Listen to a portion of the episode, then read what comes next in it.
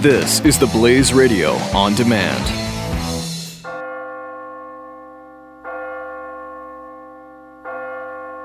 You're listening to the Church Boys Free Fall Q&A.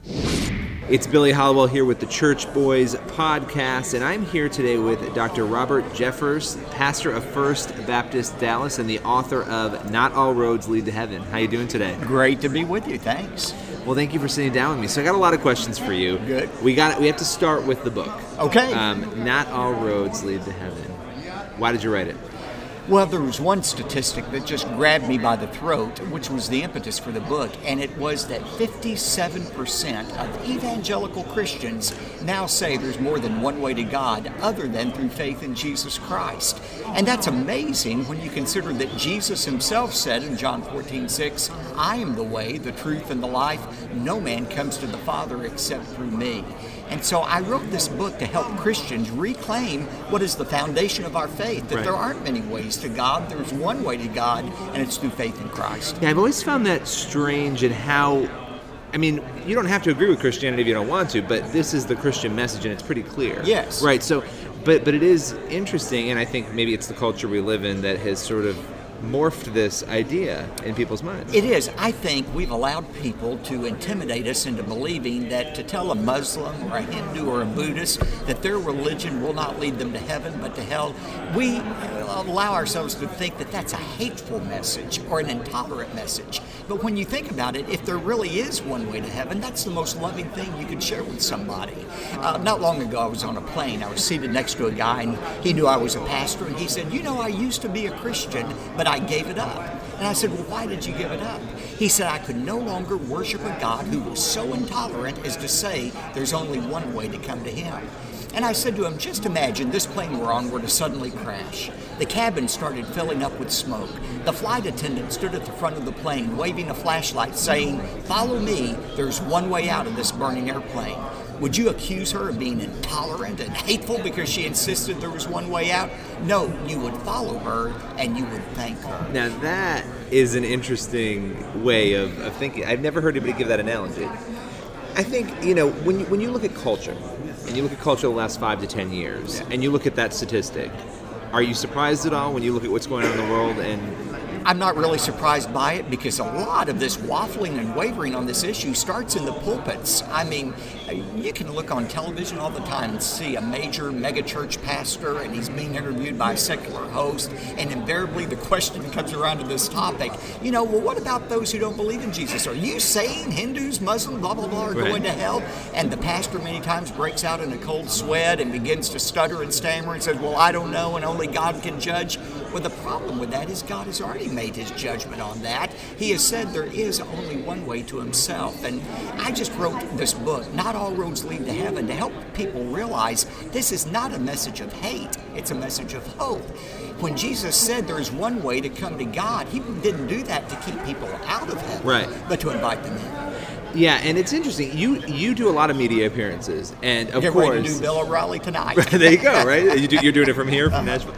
Um, and when you and when you make your comments, you don't seem to be somebody who tries to shield what you want to say. You say what you want to say, and people make what they want to make out of it. And and there's going to be controversy sometimes. And, and I feel confident in doing that as long as I'm standing on the truth of God's Word. Now, when it's Robert Jeffress' opinion versus what the Word of God says, well, I don't have that same assurance. And that's why I'm so confident in the message of this book, Not All Roads Lead to Heaven, because it is the essence of what the Bible teaches. You know, um, a lot of times we're guilty of serving the God we wish existed instead of the God who actually exists.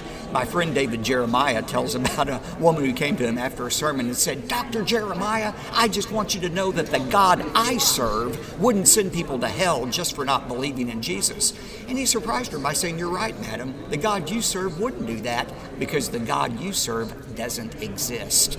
We need to be sure we're following the God who really exists Right. instead of the God of our imagination. What is your central hope, your, your biggest hope of what people will take away from the book? Well, two things. I hope people will read Not All Roads Lead to Heaven and equip themselves with the answers of why God, and Jesus Christ, really is the only way to God, and that they'll reclaim that belief for themselves and teach it to their children. But I also wrote the book, especially as we enter into the Easter season, so that people could take this book and use it as a way to share their faith. Maybe they know somebody of another religion and they've been hesitant to approach them, they didn't want to seem hateful they didn't know what to say to them. Well, here's a great book around Easter time to give a friend and say, you know, I'd like to share with you why my faith is so important to me. You don't have to say anything else. Just give them the book. I guarantee the title, Not All Roads Lead to Heaven, it's going to get their attention. grab their attention, and it could spark a conversation. Now, let me just ask you a little bit about politics because okay. we are living in a very interesting time right now. Yes. And we have this Donald Trump factor of, of Donald Trump surging. And right. there's been a lot of headlines over the past year. Um, sort of casting doubt. People saying, "Is he a Christian? Is he not a Christian?" He says he is, and you know, and and really that's between him and God. But but it is fascinating because evangelicals generally have, and I, I've been one my whole life, have certain requirements they expect in yes. a candidate, right? right? And this has pretty much always been the case, at least yes. for the past few decades. Donald Trump does seem to break the barriers on some of that um, when it comes to what you would expect evangelicals to do. Well, that's what I'm getting ready to talk about on O'Reilly tonight. I mean, in the South Carolina primary, to have him winning by eight right. points over Ted Cruz, who is the perfect model right. of an evangelical candidate. I think it shows that Americans and evangelicals are willing to think outside of the box for the kind of candidate they want. You know, Bloomberg did a poll right before South Carolina, and it asked South Carolinians which candidate best uh, represents your values. Trump was at the bottom. But then it asked the question which candidate do you think could best secure our national homeland security or challenge the Washington establishment or reinvigorate the economy? Trump was at the top. That's People are looking for leadership. One thing I'd remind your listeners in 1980, you're too young to remember 1980, but America was at the bottom, inflation, interest rates sky high, the military falling apart. We had 50 hostages being held in Iran. America had a choice that year. One candidate for president was a genuinely born again Christian who taught Sunday school in his Baptist church. He had been faithfully married to one woman. His name was Jimmy Carter. The second candidate was a twice married Hollywood actor who, as governor of California, had signed the most liberal abortion bill in California history, and his wife practiced astrology and used it to influence him. His name was Ronald Reagan. Guess who the evangelicals went for? They overwhelmingly chose Ronald Reagan. Yes, faith is an important consideration, but it's not the only consideration when choosing a president. And when America's in the shape it's in today, I think there's a strong feeling among evangelicals we just need a leader. That's interesting. So there's a, a little historical lesson there. Absolutely. That that's interesting about Reagan, and I think people forget. You know, and, they, and there's a narrative around Reagan maybe that and one that. that has grown through the years. you know, uh, uh, Right. since he was here, he was not known at the time as a particularly religious candidate. I'm not saying he wasn't a Christian, Right. but it was Jimmy Carter who ran on the "I'm born again." right, and he and he has still taught Sunday school. since Absolutely, absolutely. Um, that's interesting. That's really, and I mean, it is true. Like the traditional thing is that they're going to go for the people like Ted Cruz, evangelicals, right? But but there may be times, and I do think, look, the political correctness, the aura of political correctness that we've had, the the feeling that the country is maybe off kilter in some way, that that maybe, as you're saying, sort of superseding any of the other elements that And here's another thing at work. In full disclosure, I like Ted Cruz. He's spoken in my church before. His dad has taught in my church before. I like Donald Trump. I've introduced him at rallies before and prayed for him. But I think here's another thing that is making Christians more open to a secular candidate like Trump. I think the same-sex marriage ruling last June probably did more to make Christians open to a secular candidate than anything.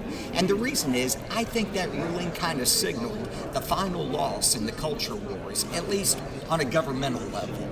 I think a lot of Christians are saying, okay, if we can no longer depend upon the government to uphold biblical values, let's let the churches and individual Christians do that. And let's just look to government to solve practical problems like economic Wow. stagnation or immigration or homeland security. And if that's all government's going to do, we don't need a spiritual giant to do that. We just need a good leader.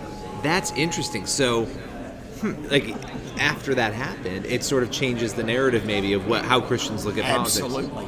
And maybe look, maybe that's a. There's been a lot of talk about the culture war not being successful, and there was another interview today in which somebody said to me, you know, look, that first culture war from the right, waging the you know the right waging that war, has sort of yielded one by the left now, and the left has been very successful with their version of a culture war, which I think the culmination of that was, you know, you know the Supreme Court ruling.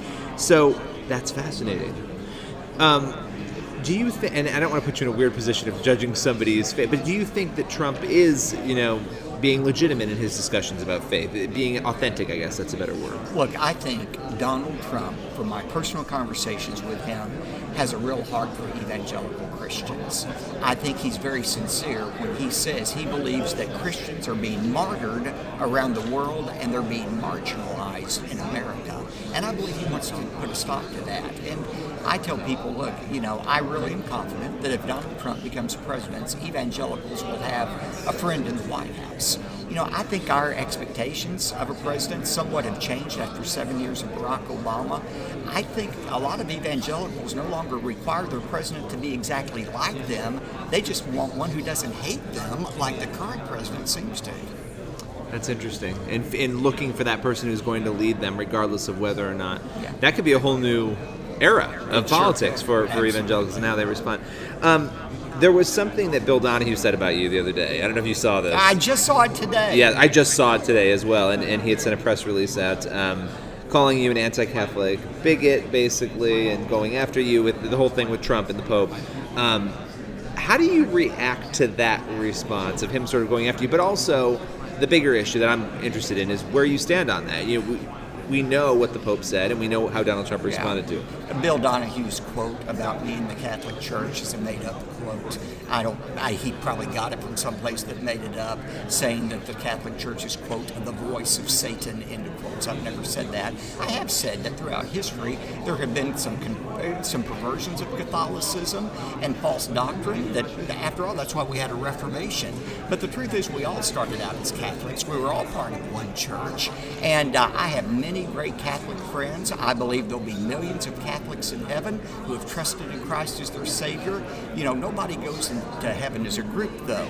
Not all Catholics are in heaven, or not, Not all Baptists, Baptists not are in all- right, heaven. I mean, right. we go one by one, but I love Catholics. I believe, uh, frankly, uh, I've got a lot more in common with Catholics than I do with a lot of other, even mainline Protestants who don't stand on the authority of God's Well, it's interesting you bring that up because the mainline denominations have, have really suffered the biggest decline. When you look at the Pew study, Yes. um, they had and Catholics were number two, but and, and that may be because of the controversies and the scandals and all that. But when the, with the mainline, everyone says it's because the theology is not in line with what it should be. That they have fallen away, and everything from the Trinity down to gay marriage and everything else.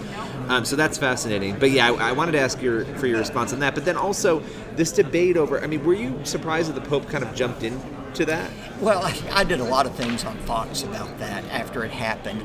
And look, to be fair to the Pope, I mean, he was kind of baited into that question. Oh, of course, yeah. And there's a context to it. I think the Pope is sincere. I think he's just sincerely wrong in his bottom line belief that there's something unchristian about building walls. I mean, after all, God told Nehemiah in the Old Testament, to build a wall Right. around Jerusalem. The purpose of that wall was not to keep the Jews from going outside, but to keep the enemies from coming inside. And I do think the Bible teaches government has a legitimate function of protecting its citizens from evildoers. So I think the Pope was just wrong about that. I believe he's very sincere. I think in a strange way this helped Donald Trump. I mean, his, his points went up in South Carolina. And he probably knew that. I, he's a smart guy, Donald. Trump. He's a, he's a very smart guy. And I think the reason is, as much as Americans uh, respect the Pope, uh, when it comes to developing policies to keep America safe, they trust Donald Trump more than they do Pope Francis. And you had said that you had this quote about not selling your. You know, you don't need to sell your soul as an evangelical to vote for Donald Trump. There are a lot of evangelicals who. There are some who have said, even though that support is high, Yes. other Christians are sort of like, ah, I don't know, I don't like this. There's something Yeah. about this I don't like. Um, why do you think you don't have to sell your soul? Well, I think as a Christian, I want to know okay, what does the Bible say about how I should vote? What does the Bible say about voting? And the simple answer is nothing. Because voting didn't exist when the Bible was written. And so you have to come up with your own criteria. Certainly, faith is important. You know, the Bible says when the godly rule, the people rejoice. But it's not the only thing that's important. I mean, leadership is important. I want to look for a president who's led something before, who's built something, not somebody who's just made speeches. I think electability is an issue. I would just say to Christians listening to this podcast, it's all right for everybody to have different opinions about for whom to vote. I've told my own church, have any opinion you want to, but let's don't bring our partisan politics into the church. When we come inside the church, we ought to be talking about the only leader that can make a real difference, and that's Jesus Christ. And one of my last questions for you, because I, this was back in November, the, the Islam comments, which it was a sermon that you had delivered, and I'm always intrigued by when a sermon in a church people see it and they and then people outside get upset about it and then you have media outlets calling you and saying what were you saying in this sermon at the church? What did you mean by this? Yes. um, and a lot of commentators on that were saying well you know i may not have said it that way but it is true. Like a lot of christian com- commentators i agree. What he said is sort of the theology that of, and, and it was you know islam's a false religion inspired by satan. That's Yeah. the right. So were you surprised by the reaction to that No, I wasn't. And interestingly, it wasn't a full sermon. It was about 10 minutes worth of comments I made before my sermon. It was the Sunday after the Paris massacre. And people were very frightened. They were confused about what was going on. And I felt like I needed to address that subject and uh, talk about the danger of radical Islam. And look, I believe Islam is a false religion based on a false book written by a false prophet. And I know people think, well, when you say inspired by Satan, that's over the top. Look, in 2 Corinthians 11, Paul said, don't be surprised if Satan doesn't appear as an angel of light to deceive people, and that his servants also appear to be servants of righteousness. You know, Muhammad claims that an angel gave to him the revelation that resulted in Islam. I don't doubt that for a moment, but I believe the angel wasn't from God. I think it came from Satan. That is simply what Scripture says. If you really believe Islam is a false religion that won't lead people to heaven but will lead them to hell, why, of course, it's inspired by Satan. And I thought it was interesting. I mean, you you were always open. You went and did interviews. You talked about it after. Um, and when when there's because you're in a unique position when you have a, a church, a large church, and you're a, a mega church pastor. Um, and then something's public. How does that go in the church? How do people react to that? Is it surprising to them? Are they? Uh, they've gotten used to it. They've it. gotten used to it. well, I mean, you yes, because you are very vocal and you're out there. And, And, and, and again, I want to make sure that my opinions that I share are rooted in Scripture and not just Robert his mouth off, you know. Well, that's why I said it was interesting because I, I talked to people about that because we had covered that story too, and, and people and people had said, well, you know, I mean, there's not, I don't disagree with the theology of that statement, you know, and and so it's it's a fascinating thing when you ha- when you have that sort of public square conversation about something like that. Now, did you hear from any Muslims who were upset? I believe we did, and they wanted to come and dialogue and so forth. And we say, look, Muslims are free to come and enter our church and worship with us. They're more than welcomed. Uh, uh, a few years ago, when I was preaching on what the Bible teaches about homosexuality, you know, we had a couple of hundred protesters outside, and we took them coffee and donuts. We invited them to come into our church. And to Did any of them come in? Yes. And amazingly, I got a letter from one who said, you know, I came to listen thinking I was going to disagree and hate you, but said you were so compassionate in what you said and the way you presented it said you really made me start to think. Now that's interesting. Yeah. Well, listen, this has been great, and we'll make Oh. sure we oh. link out to your book, Yeah, and people get a chance do. to check it out. I love the Blaze. Love reading you guys all the time. Thanks a lot. So thanks Appreciate it. lot. Well, we'll definitely have you back.